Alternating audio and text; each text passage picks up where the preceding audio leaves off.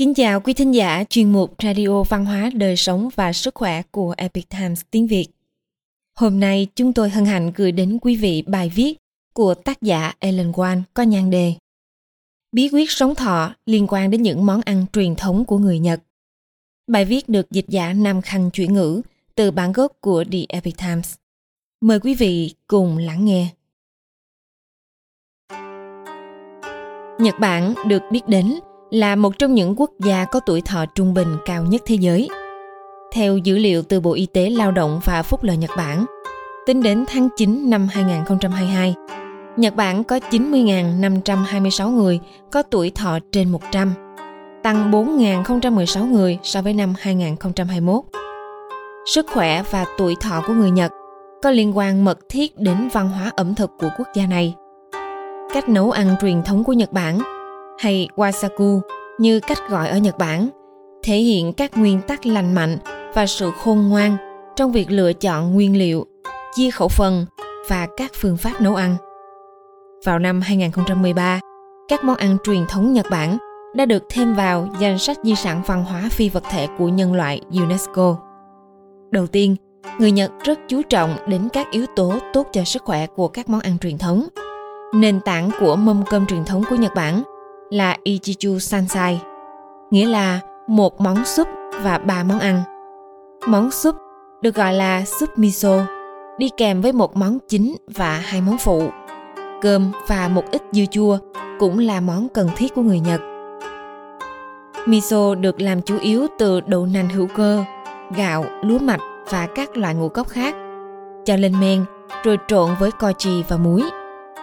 Miso có nhiều loại có nhiều màu khác nhau, từ trắng, nâu nhạt đến nâu đỏ và có nhiều vị khác nhau như ngọt, mặn và chua.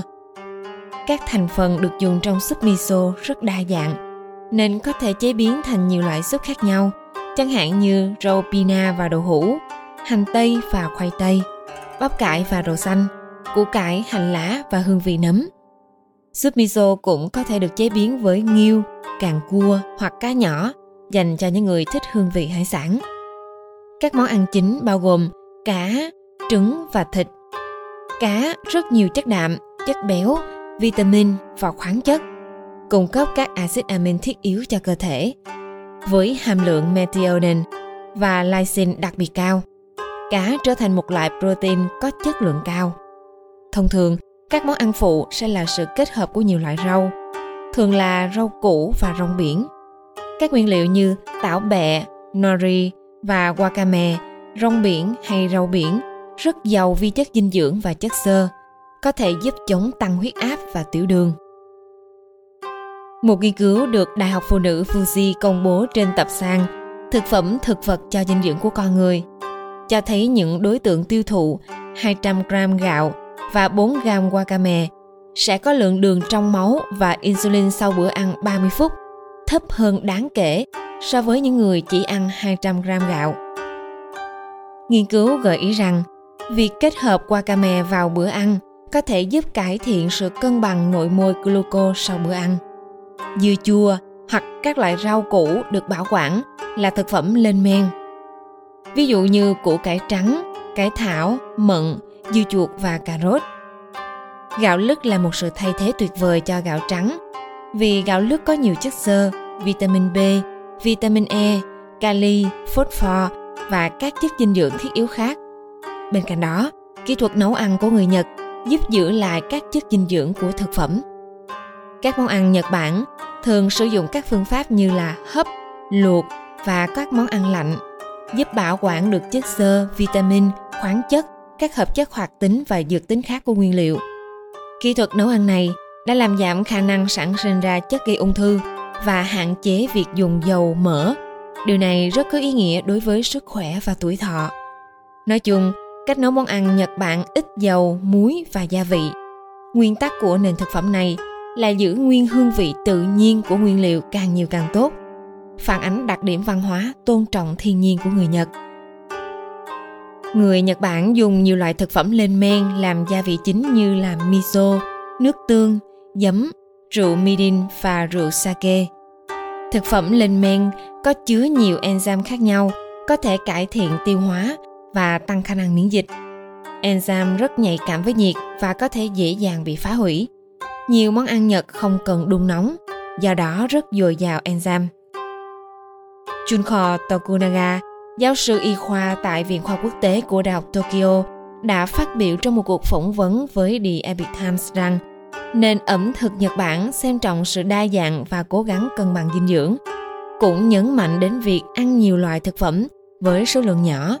Một cấu trúc khẩu phần ăn uống như vậy được xem là hợp lý. Tuy nhiên, giáo sư Tokunaga cũng bày tỏ lo ngại rằng trong những năm gần đây, cách ăn uống Nhật Bản bị ảnh hưởng bởi phương thức ăn kiêng kiểu phương Tây và ngày càng dùng nhiều hơn loại gạo trắng tinh chế có hàm lượng đường cao.